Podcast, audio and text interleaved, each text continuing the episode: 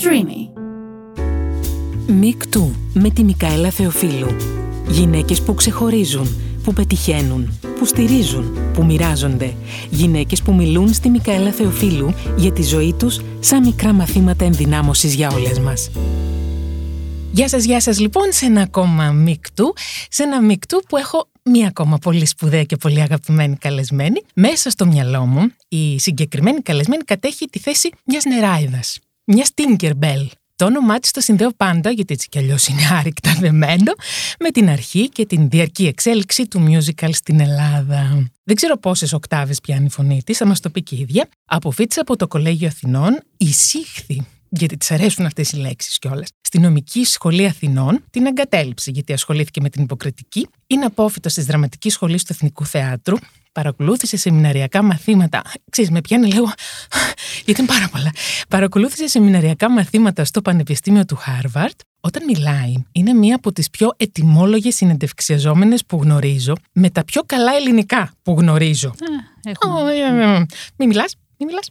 Μιλά γρήγορα, μιλά κάπως τραγουδιστά, αλλά τόσο στρογγυλά και οι φράσεις της έχουν αρχή, μέση και τέλος. Το πιο χαρακτηριστικό πράγμα που πρόσεξα στο λόγο της είναι ότι αυτό που σας έλεγα πριν, το εισήχθη που της άρεσε, είναι ότι προσθέτει λόγιες λέξεις με απόλυτη φυσικότητα και καθόλου επιτίδευση από τη χαρακτηριστική αυτή και λαριστή τραγουδιστή φωνή της, χρειά της. Έχω την αίσθηση ότι είναι δώρο για τους ανθρώπους να την έχουν στη ζωή της και θέλω κι εγώ να μπει στη δική μου, αλλά δεν θέλει. Εκείνη μαθαίνει τον εαυτό της μέσα από τους φίλους της. Έτσι κι αλλιώς είναι ένας άνθρωπος που αυτό παρατηρείται και κάνει και βουτιά στα μέσα της και βρίσκει πάντα ένα μικρό ή μεγάλο λόγο να είναι χαρούμενη, όπως και σήμερα είναι χαρούμενη. Είναι πολύ υπεύθυνη, έτσι νιώθω, ε, τώρα, ό,τι νιώθω, λέω εγώ να ξέρεις. Και μ, έχω επίσης την αίσθηση με αυτά τα τελευταία πράγματα έτσι, και τις, όλες αυτές τις εξελίξεις τις προσωπικές που έχεις, ότι θέλεις να θα μπορούσες να είσαι και ψυχολόγος. Παρατηρώντας τις αναρτήσεις της επίσης στα social media, αλλά και στις συνεντεύξεις της, μιλάει όλο και περισσότερο για την πιο σημαντική ιδιότητα εκτός αυτών της ηθοποιού, της performer και της παρουσιάστριας, αυτή της γυναίκας. Και μάλιστα της γυναίκας στην ελληνική κοινωνία. Και με αυτά τα λόγια θα καλωσορίσω εγώ την αγαπημένη μου καλεσμένη για σήμερα. Μα τι ντούσε υπέροχων λέξεων ήταν αυτό. Ευχαριστώ Ήταν πάρα πολύ. ντούσα υπέροχο. Λέξω Νάντια Κοντογεώργη. Α, ευχαριστώ και για το ε που συνήθως γίνεται γιώτα. το, το, προσέξω, το πρόσεξω μέχρι τελευταίας λεπτομέρειας. Μικάλα, σε ευχαριστώ πάρα πολύ. Και σε ευχαριστώ που τα λες, γιατί όταν συναντιόμαστε με ανθρώπους που νιώθουν έτσι όμορφα για εμάς, όποιος και αν είναι ο πομπός και όποιος και αν είναι ο δέκτης, σημαίνει ότι κάπου συντονιζόμαστε με αυτούς τους ανθρώπους και σημαίνει ότι κάτι μας καθρεφτίζουν και τους καθρεφτίζουμε. Οπότε υπάρχει συγγένεια και χαίρομαι που ξεκινάμε από αυτό, από το σημείο σύνδεσης. Εκλεκτική συγγένεια κιόλα. Εγώ σε ευχαριστώ πάρα πολύ που είσαι εδώ και μ, ξεκινάω πάντα μ, τις συνεντεύξεις μου έτσι για να σε γνωρίσουμε καλύτερα. Θέλω να μάθω σε τι περιβάλλον έχεις μεγαλώσει ως κορίτσι για να γίνει σήμερα αυτή η γυναίκα που βλέπουμε. Κοίταξε, ε, μεγάλωσα με μια πολύ δυναμική μητέρα. Μμμ. Πάρα πολύ δυναμική μητέρα. Και έναν πατέρα, μ, μικρό βούδα τον λέω εγώ, γιατί είναι ένας άνθρωπος πάρα πολύ ήρεμος και μιλήχιος, Μμμ. που κρατούσε την ψυχραιμία του σε όλες τις καταστάσεις και ο οποίος μου έμαθε ότι ό,τι και να θελήσω στη ζωή μου μπορώ να το κατακτήσω. Αρκεί να το θελήσω και αρκεί να έχω στο επίκεντρο της ζωής μου τον άνθρωπο. Τι όμορφο, ε. Ναι, είμαι τυχερής σε αυτό. Και η μητέρα μου επίσης ήταν ένας, είναι ένας πολύ γενναιόδωρος ε, άνθρωπος. Λέω ήταν γιατί πώς το εισέπρατα εγώ στην παιδική μου Ως ηλικία. έως κορίτσι. ναι. Πολύ γενναιόδορη, πάρα πολύ γενναιόδορη, αλλά και εκείνη πλαισιωμένη πολύ από την ε, πατριαρχική κοινωνία και μάλιστα μιας άλλης γενιάς, γιατί η μητέρα μου είναι του 54. Δεκα- Φαντάζομαι δεκαετία 80, Να μην το 70. ακούσει. Εντάξει. την έδωσα. Δεν θα στεγνά. Δεν πειράζει. Η ηλικία είναι ούτε για τις γυναίκες ούτε για τους άντρες. Είναι, πώς να το πω, παράσημα. Η Και είναι κάθε και μέρα ένας που ζούμε. αριθμός, Και ένας αριθμός επίσης. Είναι παράσημος ζωής. Είμαστε γεμάτες εμπειρίες. Ε, πού ήμουνα. Επιστρέφω. Αφήνω τις ρητίδες μου και επιστρέφω στη μητέρα. ε, οπότε και εκείνη, θα σου πω ότι όταν. Είναι πολύ προσωπικό, αλλά θα το πω γιατί όταν έκανα μια ανάρτηση για την ε, μέρα της γυναίκας, που ήταν πολύ. Την έχω. Άμα θες να τη διαβάσουμε. Ε, εντάξει. περίμενε, περίμενε να τη βρω. Γιατί μ- μου είχε αρέσει πάρα πολύ, με είχε συγκινήσει πάρα πολύ. Γράφεις. Αύριο είναι η μέρα της γυναίκας. Και ακόμα λίγο πριν τα 40 μου, να το ο αριθμός αυτός, δεν έχω αγκαλιάσει άφοβα τη φύση μου, είχες γράψει. Έχω κρατήσει ντροπαλά τη σερβιέτα, έχω καλύψει τις καμπύλες στο σώμα μου, έχω παραχωρήσει αυτοματικά το λόγο στον άντρα που με διέκοψε, έχω μπει στην εκκλησία και δεν έχω ουρλιάξει από θυμό για την αγιογραφία, σε εισαγωγικά, με το στεναχωρημένο Χριστό που κρατάει το έμβριο από την άμβλωση και όμως υπάρχει. Έχω το ήθος και το σεξ ακόμα συσχετισμένα ενοχικά. Ε, γράφεις κι άλλα Ναι. αλλά αυτά ήταν σαν γροθιά στο, στο μάχη. Ξέρεις, επειδή το διάβασα και το αναπαρήγαγα κι εγώ και το κράτησα επίσης γιατί θέλω να το συζητήσουμε. ναι. Κοίτα, αυτό προέρχεται πολύ από τις προηγούμενες γενιές. Βέβαια. Δυστυχώς, γιατί προφανώς το έχουμε ενδοβάλει όλο αυτό που μας έχει Τι επιβληθεί. το έχουμε κάνει. Το βάλαμε εντός. Το ενδοβάλαμε. Καταλάβατε τι εννοώ. En passant. Οι λέξεις περνάνε αυτές. Δεν ξέρω γαλλικά, να το εκτίθεμε. Μάλιστα. Πώ το; En passant. En passant. En passant. Στη ροή του λόγου. Στη ροή του λόγου. Εν τη ροή. Καλά, δεν θα γίνει αυτό το podcast. Θα τα καταφέρουμε. Λοιπόν, οπότε αυτό, ναι, φυσικά προέρχεται από τις προηγούμενες γενιές και θέλω να πω ότι και η μητέρα μου συνδέθηκε λοιπόν με αυτό. Α, το διάβασε. ε; Ναι. Και εκεί βλέπω από γενιά σε γενιά, γιατί με ενδιαφέρει πάρα πολύ. Κάποια στιγμή είχα κάνει και ψυχοθεραπευτικά ένα σεμινάριο ε, στο οποίο βλέπαμε γενολογικά πώς από τη μία γενιά στην άλλη περνούν πληροφορίες σε εμάς και καταγράφεται μετά ένα συλλογικό τραύμα που τελικά γίνεται πολύ προσωπικό. Σωματοποιούνται. Τα Κανονικά. πάντα. Και νομίζω ότι επειδή ακριβώς είμαστε στην εποχή που υπάρχει. Επειδή είπες ότι θα ήθελα να γίνω ψυχολόγος, Ναι, θα ήθελες. πιστεύω, πιστεύω ότι όλοι οι καλλιτέχνες έχουν έτσι κι αλλιώς επίκεντρο την ψυχή και τη θεραπεία της, είτε ως πομπή είτε ως δέκτες. Κάπου πάλι γράφεις κάτι. Εκτονώνουν και δίνουν φως σε μια βαθιά κοινωνική ανάγκη. Ναι, το πιστεύω πει. αυτό. Γιατί το είδα, μου συνέβη πολύ. Πάω από το ένα θέμα στο άλλο, δεν πειράζει. Όχι, μια Έτσι χαρά. είμαι εγώ. Με- με- με- Τίγκερμπελ, ναι, ρε, δούλε, τσίκι, τσίκι, τσίκι, τσίκι. Λοιπόν.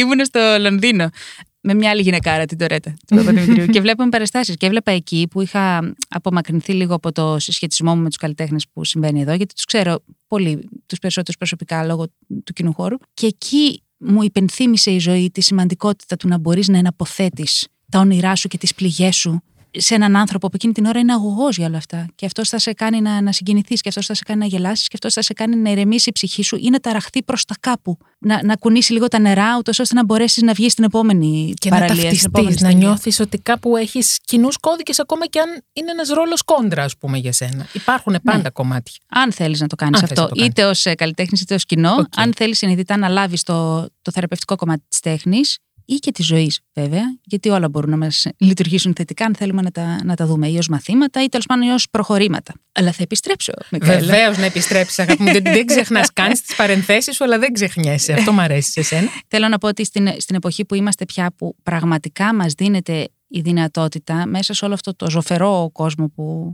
αναγκαζόμαστε να ζήσουμε, μας δίνει τη δυνατότητα να υπάρχουν τα εργαλεία, έστω και η πρόθεση ε, να θεραπεύσουμε κομμάτια της ψυχής μας. Και αυτό τώρα μας δίνεται μέσα από την ψυχοθεραπεία, από το διαλογισμό, την ενσυνειδητότητα, μόνο και μόνο από τις πληροφορίες που μεταφέρονται ε, στα social, που μπορούμε και ορίζουμε πια τις ε, καταστάσεις. Έχεις δίκιο σε αυτό. Αυτό από μόνο του μπορεί να λειτουργήσει τόσο απελευθερωτικά για τη γυναίκα, για τον άνδρα, για τον άνθρωπο, για την κοινωνία, για την ανθρωπότητα. Καλώς έκανες και έβαλες και τον άνδρα μέσα, γιατί σε μια πατριαρχική κοινωνία δεν είναι μόνο η γυναίκα εγκλωβισμένη Φυσικά.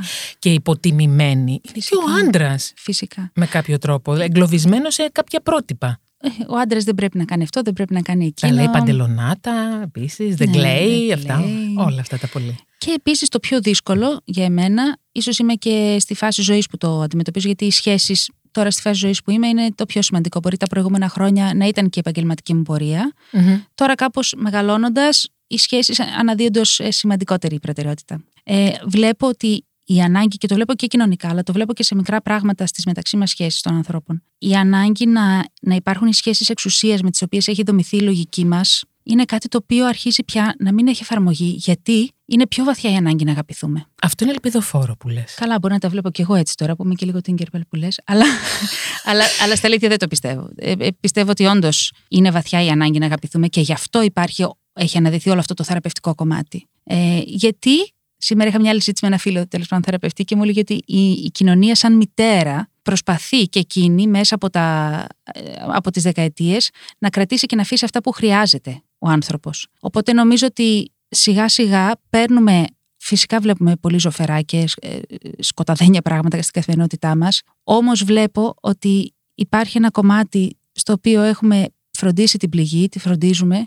και γι' αυτό βγαίνει βαθιά η ανάγκη να φροντίσουμε ένας στην πληγή του άλλου και να προχωρήσουμε χέρι-χέρι. Νάντια, να σε ρωτήσω κάτι, γιατί σε ακούμε πάρα πολύ προσοχή τόση ώρα.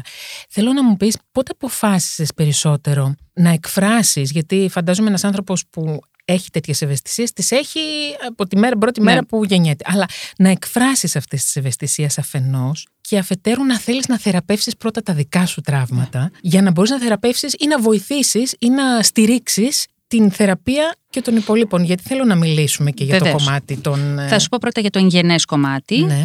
Γιατί μου ήρθε η εικόνα όταν με ρώτησες που είμαι στο δημοτικό και έχω πάει στο φωτοτυπικό του σχολείου και έχω, ζητή, έχω γράψει σε, ένα, σε μια Α4 Life is beautiful, it's up to you. Και το έχω βγάλει φωτοτυπία και το μοιράζω στο σχολείο. Μόνη της τώρα αυτή η κοπέλα.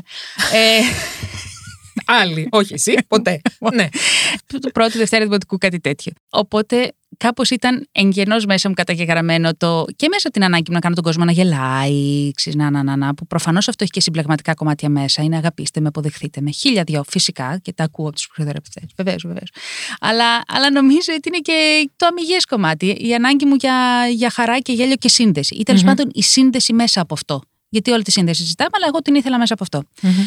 Ε, Μεγαλώνοντας, εμένα τα δικά μου τραύματα, οι δικές μου πληγές και οι δικές μου εξισώσεις που δεν λειτουργούσαν, με οδήγησαν στην ε, ψυχοθεραπεία. Και έχω δει τα αποτελέσματα στη ζωή μου και έχω δει πώς το γενικευμένο μου άγχος ήταν για μένα χρόνια χρόνια κανονική κατάσταση. Και πόσο ψυχοφθόρο είναι να προσπαθείς να επιβληθείς στο άγχος σου, στον εαυτό σου, στο μυαλό σου, στις στρεσογόνες καταστάσεις έξω και όλα αυτά να, μπο- να μπορέσεις να τα φέρεις σε, σε ισορροπία και εξουθενωμένη πια να προσπαθείς να κάνεις τη δουλειά σου, αλλά μέσα από την εξουθένωση. Αυτό το περιβάλλον της δουλειάς σου το προκαλούσε το άγχος αυτό που είχες, ή ήταν θέμα δικό σου και πώς αντιδρούσες εσύ στο περιβάλλον; Καλά. Αν είμαστε άνθρωποι πολύ δουλεμένοι και δομημένοι και βαθιά ενσυνείδητοι, το περιβάλλον θα μας επηρεάσει μέχρι ενός σημείου. Σωστά. Εγώ ήμουν ένας άνθρωπος ο οποίος δεν είχα αναπτύξει πολλές θωρακίσεις απέναντι mm-hmm. στις δυσκολίες που μας φέρνει η ζωή. Τις ε, ανέπτυξα μέσα από το θεραπευτικό δρόμο. Θεραπευτικό.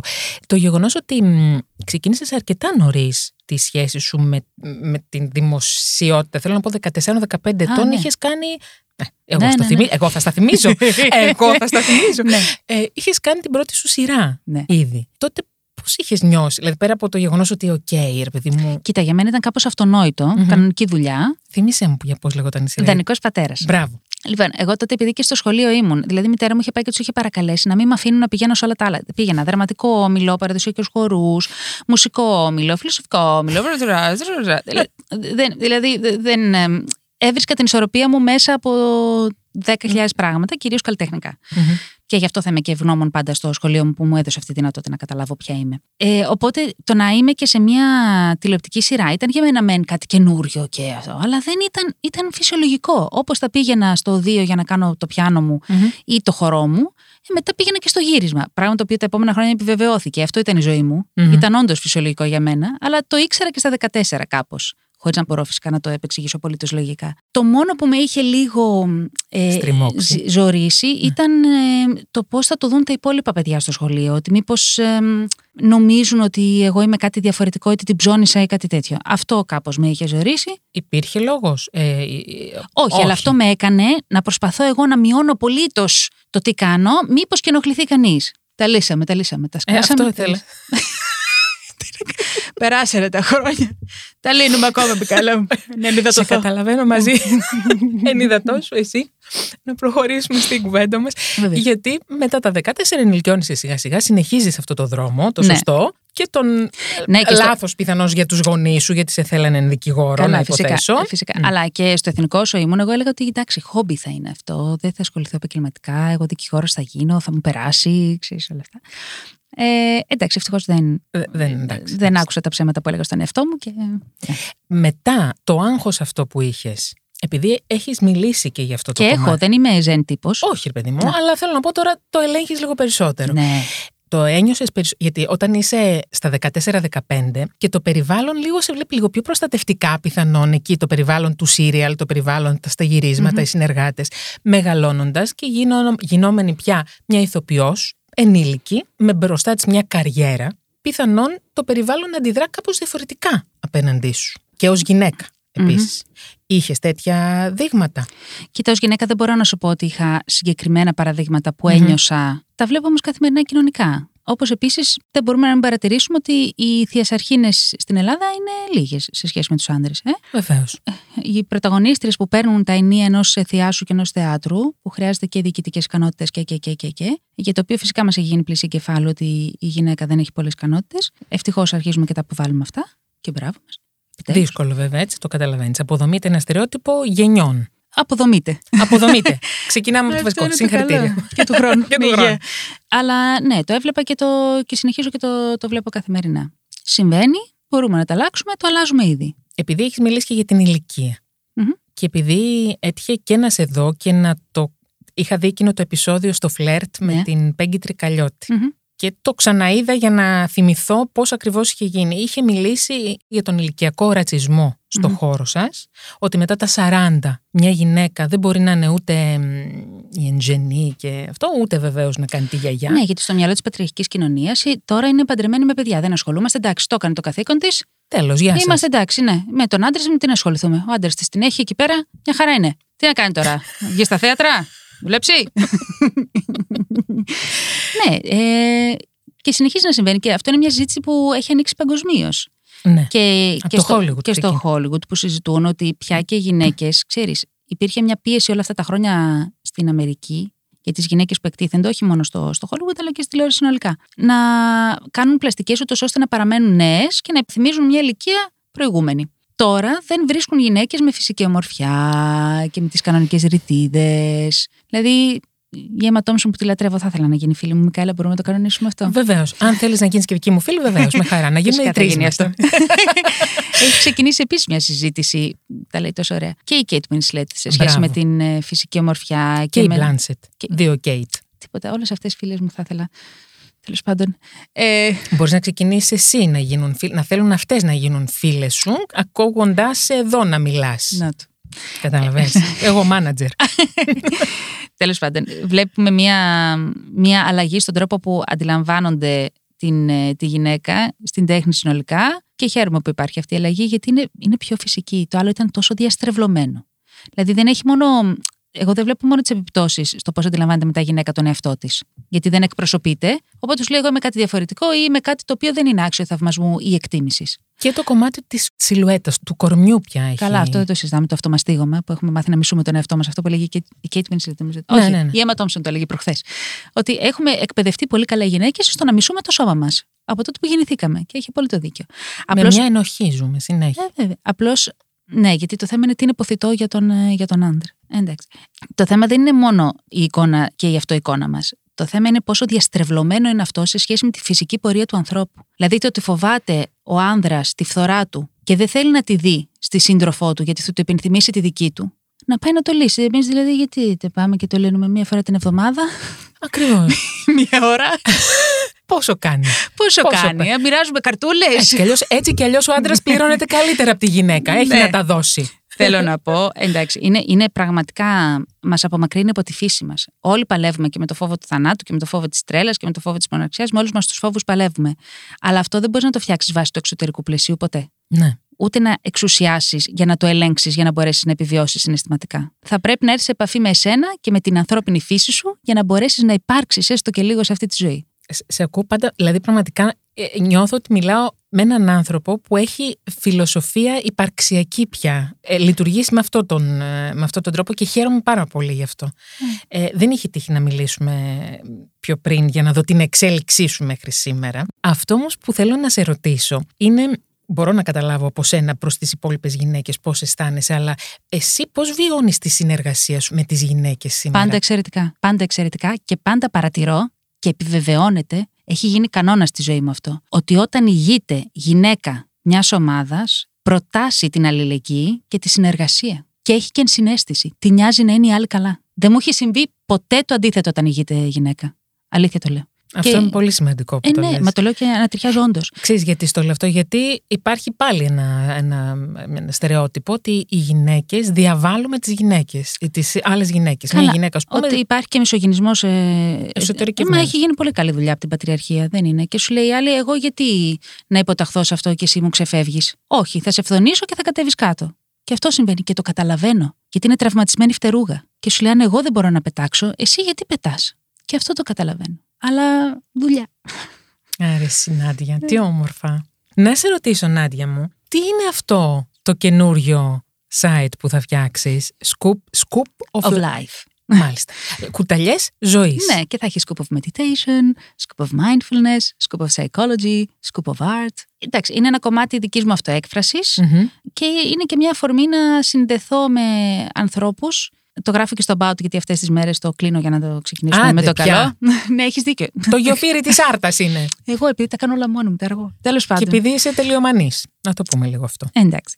ε, εμ, θέλω να δημιουργήσω πραγματικά μια κοινότητα ανθρώπων που αντιλαμβάνονται τον εαυτό τους ως γέφυρες ειρήνης. Αισθάνομαι ότι είμαστε περισσότερο αγωγοί πληροφοριών που περνούν Και χάνονται. και περνούν στα επόμενα. ναι. Και όταν είμαστε γέφυρες ειρήνης ανάμεσα στον εσωτερικό και εξωτερικό μας εαυτό και ανάμεσα σε εμάς και, και τους άλλους, είναι ένας καλύτερος κόσμος. Και αυτόν τον κόσμο θέλω να τον βλέπω. Θέλω να τον συναντώ και να συνδιαλέγομαι μαζί του. Γιατί μπορεί να είναι ο στενός μου κύκλος των ανθρώπων, των καλά επιλεγμένων πια, Μμ. και είμαι τυχερή και ευλογημένη που μπορώ να τους έχω. Αλλά ξέρω ότι υπάρχει πολλοί κόσμος εκεί έξω που έχει παρόμοιες ανάγκες και παρόμοιο τρόπο αντιμετώπισης της ζωής. Και θέλω αυτοί οι άνθρωποι να, να συνδεθούμε και να δώσω πληροφορίες, εργαλεία, να λάβω πληροφορίες και εργαλεία. Να υπάρξει μια συζήτηση σε σχέση με ό,τι μας κάνει να είμαστε πιο συνειδητοί. Και είχα μια συζήτηση σε ένα podcast από αυτά που θα ξεκινήσουμε εκεί με μια πολύ καλή μου φίλη ε, ψυχολόγο, τη Σταυρίνα Ψημοπούλου, και τη ρωτούσα ότι αν ψυχοεκπαιδευτούμε και θεραπευτούμε και, και, και αυτός ο κόσμος πώς θα είναι; Ξέρεις, σε μια συζήτηση καθαρά Και τι σου είπε; γενική. Ε, και αυτό που μου είπε και με συγκίνηση μου λέει δεν ξέρω αν θα είμαστε καλύτερα ή χειρότερα, αλλά σίγουρα θα είμαστε πιο κοντά. Και εγώ σε αυτό προσβλέπω. Συνολικά στη ζωή μου. Γιατί συγκινούμε μόνο. Αχ, αγάπη. Μα μόνη μου. Κοίτα, να σου πω την αλήθεια, σε αυτό εδώ το podcast, να το ξέρει και η Μαριρένα, όλοι συγκινούνται με Ορίστε. κάποιο τρόπο. Να του. Το, κάτι Το γίνεται. κάνεις εσύ μάλλον, Εγώ, Μικαέλα. ναι, ναι, κάτι έχω. Αλλά είναι πολύ σημαντικό αυτό που είπες, ότι θα είμαστε πιο κοντά. Η εγκύτητα όταν ξέρεις, δεν φοβόμαστε το να, στο να έρθουμε πιο κοντά. Είδα προχθές μια καταπληκτική ταινία, τον Μπλε Καφτάνη. Α, και πες μου. την συνιστώ ανεπιφυλάκτα. Και μ, μιλάει για την ανιδιοτελή αγάπη, τη- το δώσιμο και τη γενεοδορία. Και λέω, τι ωραία που υπάρχουν και ταινίες που μιλούν γι' αυτό, γιατί τώρα τελευταία, όχι τώρα, τα τελευταία χρόνια, βλέπω συνέχεια ταινίες και παραστάσεις που αναπαράγουν την αρρώστια και το σύμπλεγμα και δεν αφήνουν μια λύτρωση, ένα φως στο τέλος. Ότι εντάξει, αυτά μπορεί να αποτελέσουν αφορμή για να κάνουμε ωραίες συζητήσεις. Παρ' όλα αυτά, αν δεν φύγω χωρίς τη λύτρωση μέσα και δεν μιλάω για happy end. Όχι, ρε παιδί μου, ρομαντική κομμεντή, καταλαβαίνω τι λες. Ναι. Μιλάω για τη λύτρωση, για να δοθεί ένα, ένα φως φεύγοντας. Και τώρα με αυτή την ταινία είχα η ψυχή μου. Λέω, ορίστε, υπάρχει. Και υπέρ- υπάρχουν άνθρωποι που θέλουν να μιλήσουν γι' αυτό. Γιατί υπάρχει και θέλουν να πούν ιστορίες που να αφορούν αυτό. Μίλησες πριν για τις σχέσεις. Τι είναι σημαντικό σε μια δική σου διαπροσωπική σχέση; Μμ. Και όταν λέω διαπροσωπική σχέση δεν εννοώ με τους φίλους, εννοώ Με μια σύντροφο. ουσιαστική, ναι, συντροφική σχέση. Τι θα ήταν σημαντικό για σένα; Τα σκεφτόμουν τώρα που ερχόμουν στο αυτοκίνητο αυτά. Σε ευχαριστώ πάρα πολύ γι' αυτό. Έτοιμη την απάντηση. Σκεφτόμουν ότι εγώ δεν έχω την εικόνα, δεν μπορώ να προσφέρω την εικόνα της ε, ε, χαρούμενης ε, με ε, συντρόφου, ε, συζύγου, με τον άντρα και τα δύο παιδιά και ε, δύο golden retriever να τρέχουν γύρω-γύρω από την πισίνα. Αυτό είναι ρο- Χαρούμενα. Αυτό, συγγνώμη, αυτό είναι σαν πουνόπερα που περιγράφει. Θέλω αυτή να τη πω. στιγμή. δεν, δεν έχω, Κάτω παρτάλι. Δεν- επίσης, ναι. Με κάποιο τρόπο. δεν έχω να το, να το προσφέρω αυτό. Ζω μόνη μου με το σκυλάκι μου και έχω κάνει κάποιες σχέσεις. Κάποιες επιτυχημένες και κάποιες αποτυχημένες. Και όταν λέω αποτυχημένες και επιτυχημένες δεν έχουν να κάνουν με το χρόνο. Δεν θεωρώ μια μακροχρόνια σχέση επιτυχημένη. Γιατί αποτελεί αυτό στο μυαλό του κόσμου. Ότι α, είναι 50 χρόνια μαζί. Α, πώς το καταφέρανε. Καταπληκτικά. Ναι, και μπορεί αυτοί οι Ουσιαστικές. άνθρωποι να είναι βαθιά δυστυχισμένοι. Όταν λέω επιτυχημένες και αποτυχημένες, εννοώ να έχουμε κοιταχτεί στα μάτια και να έχουμε μιλήσει με αλήθεια και να έχουμε συνδεθεί, να μιλάμε ακόμα, να ξέρουμε ότι αγαπηθήκαμε. Αυτό ησυχάζει την ψυχή. Και αυτό με κάποιους ανθρώπους το έχω κατακτήσει και είμαι, τους αγαπώ πολύ. Και νομίζω με αγαπούν και αυτοί και είναι, είναι ευλογία. Το σημαντικό λοιπόν για μένα είναι αυτό, να, να έχεις τη γενναιότητα να αγαπήσεις και να αγαπηθείς, που σημαίνει τι; Θέλω να σε αγκαλιάσω αυτή τη στιγμή που σε βλέπω πάλι. να- Παιδιά, Ποιος ξέρει τώρα, έχει και, ανοίξει το και αυτοί ευάλωτο εδώ πέρα, κομμάτι. έχει- παιδιά έχουν ανοίξει βρύσεις εδώ Ναι. μέσα. Εντάξει, γιατί όταν μιλάμε για αυτά. ε, Σε Να σου πω αγαπώ. κάτι. Πριν πεθάνουμε, το πάω μακάβρια τώρα για να το γυρίσω. Πριν πεθάνουμε σε αυτή τη ζωή, δεν θέλουμε όλοι. να- Αυτό δεν θέλουμε. Ναι. Να- Δηλαδή να έχουμε αγαπήσει και να έχουμε αγαπηθεί. Και όλα τα άλλα είναι συμπληρωματικά Να και είχαμε να κερασάκια λέγαμε. στην Ναι. τούρτα. Ναι, ναι. Στα Αυτό αλήθεια είναι. αυτό είναι. Οπότε για μένα το σημαντικό είναι να. Συγγνώμη που σε διακόπτω. Βεβαίως. Και θέλουμε και την αποδοχή. Θέλουμε το χάδι της αποδοχής και ένα πατ-πατ στον νόμο. Ναι, αλλά αυτό είναι πάρει της αγάπης. Ναι, αυτό σου λέω. Ναι, ναι, ναι. ναι, ναι. Ε, θέλω λοιπόν αυτό, να ξέρω ότι κι άλλος έχει εκθέσει το ευάλωτο του κομμάτι και δεν το πήρα και το πέταξα στον τοίχο. Ότι το πήρα και τον κάλιασα. Που μπορεί και να έχω κάνει και το αντίθετο, αλλά το θέμα είναι μετά πώς, πώς φροντίζεις αυτή τη, την πληγή και, και τη ρογμή, το repair που λέει και η κολλητή μου. Με ανθρώπους που τους εξέφρασα και εγώ το ευάλωτό μου κομμάτι και έκατσαν εκεί και με άκουσαν και με πήραν αγκαλιά. Αυτά είναι τα σημαντικά. Και να μην, να μην φοβάμαι ότι ο άνθρωπος που είμαι τώρα, αύριο θα είναι κάποιος άλλος. Ενώ σίγουρα αύριο και εγώ μπορεί να θέλω τελείως άλλα πράγματα. Φυσικά. Αλλά δεν κλονίζεται η αγάπη και τα βαθιά συναισθήματα. Μπορεί να πάρω μια απόφαση αύριο να, να ερωτευτώ έναν άλλον άνθρωπο. Ναι. Συμβαίνει, είναι ανθρώπινο ή να μου τη βιδώσει και να θέλω να πάω στην Αυστραλία για να κάνω ας πούμε, κατακόρυφα και ρόδες ροντάτ. Μπορεί. Γιατί να πας στην Αυστραλία να το κάνεις αυτό, πήγαινε αλλού. Αυτό μου ήρθε τώρα. αλλά, αλλά θέλω να, να ξέρει και ο άνθρωπό μου και εγώ για εκείνον ότι θα κοιταχτούμε στα μάτια και θα του πω Αυτό είναι η απόφασή μου για μένα, είναι για το καλό μου και θέλω αν με αγαπάς να με στηρίξεις και να μου πει ναι, αγαπώ, σε στηρίζω. Φύγε, με πληγώνει, φιλιά. Και εγώ μία στο αντίθετο. Κατάλαβες. Αυτό θέλω ιδανικά. Και με κάποιους ανθρώπους το, έχω καταφέρει και, το έχουν καταφέρει και εκείνοι. Αυτό είναι ευλογία, πραγματικά είναι. και είναι ευλογία, ναι. Νιώθεις την πίεση της κοινωνίας σε σχέση με, με αυτό που ονομάζουμε το θεσμό του γάμου, με αυτό που ονομάζουμε μητρότητα, ναι, ε, από το περιβάλλον σου, από τη μαμά σου, από τον μπαμπά σου, πιθανόν, λέω εγώ τώρα. Εντάξει, εννοείται υπάρχουν αυτά και, και πάντα υπήρχαν. Ξέρεις, καμιά φορά σκέφτομαι, λέω, αν οι γυναίκες είχαμε μεγαλώσει με την απλή πληροφορία ότι εμείς επιλέγουμε ποιον άνδρα, σε ποιον άνδρα θα κάνουμε πρόταση γάμου. Σ' αγαπώ. Αυτή η μικρή αλλαγή, η οποία φέρνει τελείως άλλη στάση σώματος. Στο φλερτ. Έτσι. Έτσι. Ε, λίγο. Ναι. ναι. Το, το ίδιο Αυτή που θα η είχαμε- δύναμη, ε. αυτό είναι δύναμη. Λοιπόν, η Θάλια η Ματίκα, Ναι. την οποία την είχα και εκείνη καλεσμένη, μου είπε το εξής. Να μάθουμε να σκεφτόμαστε κι εμείς λίγο ως άνδρες. Σε κάποια πράγματα, βέβαια. Οι κοινωνικοί ρόλοι νομίζω σιγά σιγά αρχίζουν και. Θυμάμαι στα... τον πρώτο καιρό της ψυχοθεραπείας, τα πρώτα, τα πρώτα χρόνια τότε. Θυμάμαι ότι είχα πάρει ένα χαρτί και ένα μολύβι και έγραφα τι έχω μάθει για κάθε ρόλο της ζωής μου, μόνιμο αυτό τώρα. Τι έχω μάθει για κάθε ρόλο της ζωής μου και πώς θέλω να τον επαναπροσδιορίσω. Δηλαδή, τι σημαίνει για μένα γυναίκα, τι σημαίνει για μένα ηθοποιός, τι σημαίνει για μένα σύντροφος, τι σημαίνει για μένα κόρη, τι έχω μάθει και τι θέλω εγώ στα αλήθεια να ορίσω. Τι σημαίνει για σένα γυναίκα, λοιπόν; Ε, για μένα γυναίκα είναι αυτή που πρέπει να μάθει να εισπράττει τη ζωή, γιατί μπορεί να το έχει ξεμάθει αυτό με τόσους ρόλους που της έχουμε δώσει, να συλλαμβάνει τις σπουδαίες ιδέες για εκείνη και για το σύνολο και να γεννά το καινούριο. Με αυτοπεποίθηση θα πρόσθετα εγώ. Ε, Γίνεται να μην έχεις άμα έχεις όλη αυτή τη δύναμη. Όχι, γιατί δεν την έχουμε και μπορεί κάποια, ξέρεις, κάποια κομμάτια των γυναικών από κάτω, δυστυχώς λόγω της πατριαρχίας, μπορεί να είναι ακόμα σαθρά. Δηλαδή, θέλω να πω, δεν υπάρχει υποδομή για να το κάνουν αυτό οι γυναίκες. Φυσικά. Το κάνουν αρχικά επιφανειακά και ελπίζουμε κάποια στιγμή να αρχίζουν να πέφτουν και τα μπετά από κάτω. Με το καλό. Εδώ είμαστε μία για την άλλη. Άρα λοιπόν, πότε θα βγει, δεν μας έχεις πει πότε θα βγει αυτό το. το... Καλώς εχόντων, Ναι. τέλος Μαΐου. Άντε βρε Νάντια μου. Είδες, ναι. Να κάνω το πρώτο κλικ θέλω. Μου δημιούργησα τώρα πίεση που το, που το είπα σε όλο τον κόσμο. Όχι, όχι Παναγία μου. όχι καθόλου. Όχι. Θέλω να σε πάω σε ένα ακόμα post που έχεις γράψει. Ναι. Τα οποία εγώ τα έχω κρατημένα και τα έχω σαν φυλαχτά. Θέλω να σου το πω αυτό, γιατί πραγματικά τα αγαπώ αυτά που λες. Σε ευχαριστώ. Υπάρχει ένας φασισμός γύρω από την ομορφιά. Μμ. Γράφεις. Μμ. Ποιος ορίζει ότι η ομορφιά είναι η τάδε αναλογίες, αυτά που λέγαμε πριν, Ναι. δηλαδή το ξανθό μαλλί κτλ. Μια γυναίκα 65 χρονών με μαύρα μαλλιά και λευκή ρίζα, παχουλή, μπορεί να είναι ο έρωτας της ζωής ενός ανθρώπου που δεν θα βιώσει καμία 25 με ξανθό μαλλί. Για μένα, πρότυπο της ομορφιάς μπορεί να είναι η γυναίκα που έχει ζήσει με χυμούς και αλήθειες. Ναι, μάλλον είναι αυτό που σου έλεγα για το πώς ορίζω εγώ τα πράγματα. Ναι. Μάλλον στο, στην προηγούμενη στήλη θα έβαζα ψηλή, ξανθιά, ε, αδύνατη, γυμνασμένη. Αλλά στη δική μου λίστα πια για το πώς ορίζω είναι η γυναίκα που έχει υπάρξει, έχει ζήσει αυθεντικά. Έχει ρουφήξει τη ζωή και δεν έχει επιτρέψει σε πλαίσια που οι άλλοι θέλουν να, να βάλουν στο ρόλο που εκείνοι θέλουν να υποδηθεί, δεν τους έχει επιτρέψει να μην ζήσει όπως θέλει να ζήσει και να προσφέρει. Γιατί όταν είμαστε ευτυχισμένες, προσφέρουμε το πιο υγιές και φωτεινό μας κομμάτι. Το, όλοι οι άνθρωποι τότε είμαστε πιο παραγωγικοί. Όλοι οι άνθρωποι είμαστε τόσο υποχρεωμένοι να είμαστε ευτυχισμένοι για να προσφέρουμε στο σύνολο. Πώς να σου πω; Αυτό, αυτή η υποχρέωση είναι καλή. Στο βάζω, στο βάζω σαν ερώτημα. Κοίταξε.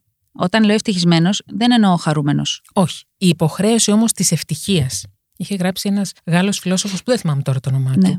Ότι είμαστε υποχρεωμένοι προς την ευτυχία. Δεν είναι μια καταπίεση και αυτό; Κοίταξε, το να είναι κανείς σε κατάσταση ευεξίας είναι ο ορισμός της υγείας. Ναι. Ωραία. Άλλο πράγμα η ευεξία. Ναι, αλλά η ευεξία είναι και συναισθηματική ευεξία και ψυχική ευεξία. Μμ. Το να νιώθεις καλά, να είσαι καλά, είναι υγεία. Μμ. Όταν κάτι ασθενεί σε σένα ψυχικά, είναι ασθένη. Μμ. Ωραία. Οπότε, όταν το σώμα και η ψυχή και ο νους είναι σε κατάσταση ευεξίας, απολαμβάνουμε τη ζωή και την ύπαρξή μας. Και την ισορροπία. Φυσικά όλο αυτό σημαίνει ότι χωράμε και τη θλίψη και τον εκνευρισμό και το θυμό και την κατάθλιψη ακόμα, γιατί είναι οι πληροφορίες για το ποιες καταστάσεις μας κάνουν και ποιες δεν μας κάνουν, αλλά δεν έχουμε μάθει να τις αντιμετωπίζουμε ως πηξίδα για τη ζωή. Τα βλέπουμε ως ε, καταστάσεις. Τώρα είμαι σε αυτή την κατάσταση, αύριο είμαι σε αυτή την κατάσταση. Ναι, αλλά αυτή η κατάσταση είναι, είναι η συνομιλία που έχει το σώμα μαζί σου. Σε ενημερώνει ότι εδώ κάτι γίνεται Μμ. για να μπορέσεις να οδηγηθείς στην ευεξία. Η, δεν είναι υποχρεωτική ευτυχία και όλο αυτό το, της τοξικής θετικότητας. Ναι, ναι, ναι. Ε, ε, Ε, Εκεί ναι. το πήγαινε λίγο. Δεν το πιστεύω αυτό. Δεν πιστεύω στην ιστερία του ε, θα κάνω θετικές δηλώσεις και θα πάνε όλα καλά. Μμ. Όχι. Όταν δεν είσαι καλά, οφείλεις να τα ακούσεις, γιατί είναι σαν να λες το σώμα σου και στην ψυχή σου δεν σε ακούω. Ε, κάποια στιγμή θα γυρίσεις και θα σκώσει μια ανάποδη και το σώμα και θα, θα σου πει κάτσε κάτω, σου μιλάω. Πρέπει να είμαστε σε συνε... Πρέπει. Είναι πιο βοηθητικό να είμαστε σε συνεργασία. Πόσες φορές το σώμα μου με έχει ενημερώσει και το συνέστημά μου για ανθρώπους και καταστάσεις που δεν μου ταιριάζουν και εγώ δεν το άκουσα. Α. Που με οδήγησε μετά στη σφαλιάρα. Ελπίζω να μην Εντάξει. πόνεσαι πάρα πολύ. Ε, και, και που πόνεσε, καλό ήταν, μάθημα ήταν, μέχρι να έρθει το πιο δύσκολο. Οπότε ας κάνουμε αυτό το. ας έχουμε GPS την ενημέρωση από το σώμα και την ψυχή και πάμε και βλέπουμε. Ε, Σκέψου όμως, συγγνώμη, παρένθεση. ναι. Σκέψου να είχαμε. Γιατί αυτό το κάνω κάποιες φορές συνειδητά και μου λειτουργεί πάρα πολύ. Σκέψου να είχαμε πηξίδα στη ζωή μας, αυτό που μας δίνει χαρά, αυτό που μας κάνει να νιώθουμε άνετα. Όχι η οικία, γιατί η οικία μπορεί να μου θυμίσει και κάποια πράγματα που ζούσα στο σπίτι μου και δεν ήταν ε, κανονικά και ευχάριστα, τραυματικά. ναι. Και να θέλω να πάω στα ίδια γιατί μου, μου μυρίζουν την ίδια μου χλίτσα που μ' άρεσε. Όχι. Αλλά σκέψου να πηγαίναμε μόνο εκεί που ανοίγει η ψυχή μας. Θα, μπο- θα Επειδή και ήταν εγώ τελείως βρίσκω- διαφορετικός ο δρόμος. Έτσι. Και επειδή και εγώ βρίσκομαι στη φάση τη ψυχοθεραπεία, μόνιμη σχεδόν, Ναι. ε, θέλω να σου πω ότι να, ε, μου κλωτσάει το μοτίβο της χαράς αυτή τη στιγμή. Δηλαδή το θέλω, αλλά το μοτίβο το παλιό μου λέει όχι, θα μείνεις εδώ. Εντάξει, το χρειάζεσαι. Το χρειάζεσαι. Ναι. Ναι. Και επίσης όλα αυτά είναι κύκλοι. Εγώ τα βλέπω σαν, σαν σπήρες, μικρότεροι και μεγαλύτεροι κύκλοι. Και θα περάσω και από τα προηγούμενα, που δεν τα χρειάζομαι πια, αλλά έχω μάθει να τα κάνω, μέχρι να καταλάβω ότι πρέπει να τα πετάξω και τελείως από πάνω μου, γιατί πια δεν μου λειτουργούν. Ε, πρώτα θα περάσει από το νοητικό, μετά θα γίνει συναισθηματικό, μετά θα μου πει και το σώμα μου, έλα κοπέλα μου, προχώρησε παρακαλώ, δεν έχει σχέση εσύ με αυτό, και θα προχωρήσει η ζωή. Εντάξει. Και κάπου άκουσα στη συνέντευξη που είχες δώσει πέρσι στον Νίκο το Μουτσινά, Μμ. είχες κάνει κάποιες εκπαιδευτικές παραστάσεις. Ναι, είχαν και εκπαιδευτικό χαρακτήρα. Ήταν δύο παραστάσεις στο Μέγαρο Μουσικής για, Μμμ. τον, ε, Haydn, ε, για την ιστορία του, του Haydn, μια καταπληκτική ιστορία ε, που είχε πολύ ωραία μηνύματα για τα παιδιά, μέσα από την ε, Συμφωνία του Αποχαιρετισμού που είχε γράψει και από αυτή την υπέροχη μοναδική ιστορία. Και το όνειρο καλοκαιρινής νύχτας σε μουσική του Μέντελσον. Αυτό είχαν και εκπαιδευτικό και καλλιτεχνικό χαρακτήρα. Εμένα, ό,τι έχει εκπαιδευτικό, καλλιτεχνικό και ψυχοεκπαιδευτικό χαρακτήρα. Είσαι είναι... εσύ. Μπράβο. Είναι Νάντια. Ακριβώς. Τελειώσαμε. Είναι ο δρόμος μου. Να σε ρωτήσω, Νάντια, τι κάνεις άλλο, τι θα κάνεις στους επόμενους μήνες εκτός από το scopeoflife.gr. Ναι, .gr, ναι. μάλιστα. Σας ευχαριστώ. Παρακαλώ. Ε, εκεί συνεχίζουμε τα γυρίσματα και το χειμώνα αυτό που σίγουρα μπορώ να πω Για τον DOT, τα Ναι, ναι. γυρίσματα. Μάλιστα. Είναι θα είμαστε στην εθνική λυρική σκηνή στο, Άλλη στην μόνο. εναλλακτική. Άλλη μόνο. θα κάνουμε το Into the Woods του, του Sondheim. Το είχαμε ξεκινήσει και λίγο πριν την καραντίνα, μετά ήρθε η καραντίνα και μας σταμάτησε στη σκηνοθεσία του αγαπημένου μου Δημήτρη Μπογδάνου. Ε, είναι ένα καταπληκτικό έργο και ταιριάζει και πάρα πολύ με όλη μας τη συζήτηση που έχουμε κάνει μέχρι στιγμής, γιατί έχει πάρει όλα τα παραμύθια των αδελφών Γκριμ και τους έχει δώσει ενήλικη εξέλιξη. Όταν η σταχτοπούτα γίνεται πριγκίψα και καταλαβαίνει ότι ο πρίγκιπας δεν είναι συναισθηματικά διαθέσιμος, πώς ζει, τι κάνει, τι αποφάσεις παίρνει για τη ζωή της. Αν ήσουν εσύ αυτή λοιπόν η σταχτοπούτα, τι θα έκανες; Α, θα φεύγα. Α, Να άλλη- πάρει. Έξαλλη. Παναγία μου. Ω, δεν θέλω. Πάμε, θα έφευγα. ναι, ναι, θα πήγαινα στην επόμενη επιλογή. Αλλά έχει πάρα πολύ ενδιαφέροντα ζητήματα. Έχει την ε, μάγισσα που κάνω εγώ και την Ραπουτζέλ και τη σχέση μητέρα κόρης. Για την μάγισσα που προσπαθεί να, να φροντίσει τη Ραπουτζέλ από τους εξωτερικούς κινδύνους, οπότε την κλείνει στον πύργο. Ξέρεις, όλα αυτά τα οποία τα έχουμε δύο παιδάκια, αλλά έχουν πολύ ενδιαφέρον σε ψυχαναλυτικό επίπεδο. Θέλω κλείνοντας, Ναι. γιατί δυστυχώς Τελειώσαμε. Αυτό ήταν. θέλω πάρα πολύ να κάνουμε πολλά επεισόδια μαζί, όχι Κι εγώ. ένα. και θέλω να κάνουμε και εκτός επεισόδιο. Δηλαδή να βγούμε από αυτό το στούντιο και να πάμε με ένα ποτό, όχι αλκοολούχο, να πιούμε κάτι να τα πούμε, λέω Θα εγώ γίνει, τώρα. θα γίνει, θα γίνει. Μάλιστα, εντάξει. Όχι, εγώ το πετάω αυτό γιατί σε θέλω φίλη μου. Σε ευχαριστώ. Το ξέρω. Με έτοιμες. Όχι, εσύ με τιμάς. λοιπόν, ο, ξέρεις, και αρχίζει Όχι, άλλος. όχι. Όχι, εσύ με τιμάς, εσύ με τιμάς. Θέλω κλείνοντας, με αυτό έτσι το. Ήταν και γλυκό πικρή κουβέντα μας και, μ, Αληθινή. και αληθινή, κυρίως αληθινή, πα- πάνω απ' όλα αληθινή. Yin Yang. Yin Yang. Θέλω να δώσεις ένα τελευταίο εσύ μήνυμα σε κυρίως τις γυναίκες που μας ακούνε, βεβαίως και στους άνδρες, γιατί μας ακούνε και άνδρες, αλλά επειδή αυτό το podcast απευθύνεται, ξεκινάει από γυναίκες, κάθε φορά με μια διαφορετική καλεσμένη, και στο κλείσιμο πάντα θέλω ένα μήνυμα από την καλεσμένη μου, για τις υπόλοιπες γυναίκες αυτής εδώ της ελληνικής κοινωνίας που κάτι πρέπει να αλλάξει. Θα τη πω πως κοιταζόμαστε εμείς τα μάτια τώρα, στο βλέμμα κάθε, κάθε γυναίκας να συναντούν ε, τη θηλυκή δύναμη και να την αναγνωρίζουν. Και να την φροντίζουν, να την πιστεύουν και να την υποστηρίζουν. Σαν να υποστηρίζουν το δικό τους βλέμμα. Το πληγωμένο, το, το αισιόδοξο και το, το μητρικό απέναντι στον εαυτό. Νάντια Κοντογεώργη, Μάλιστα, Μικαλέ μας. σε αγαπώ πάρα πολύ και σε ευχαριστώ πάρα πολύ. Εγώ ευχαριστώ.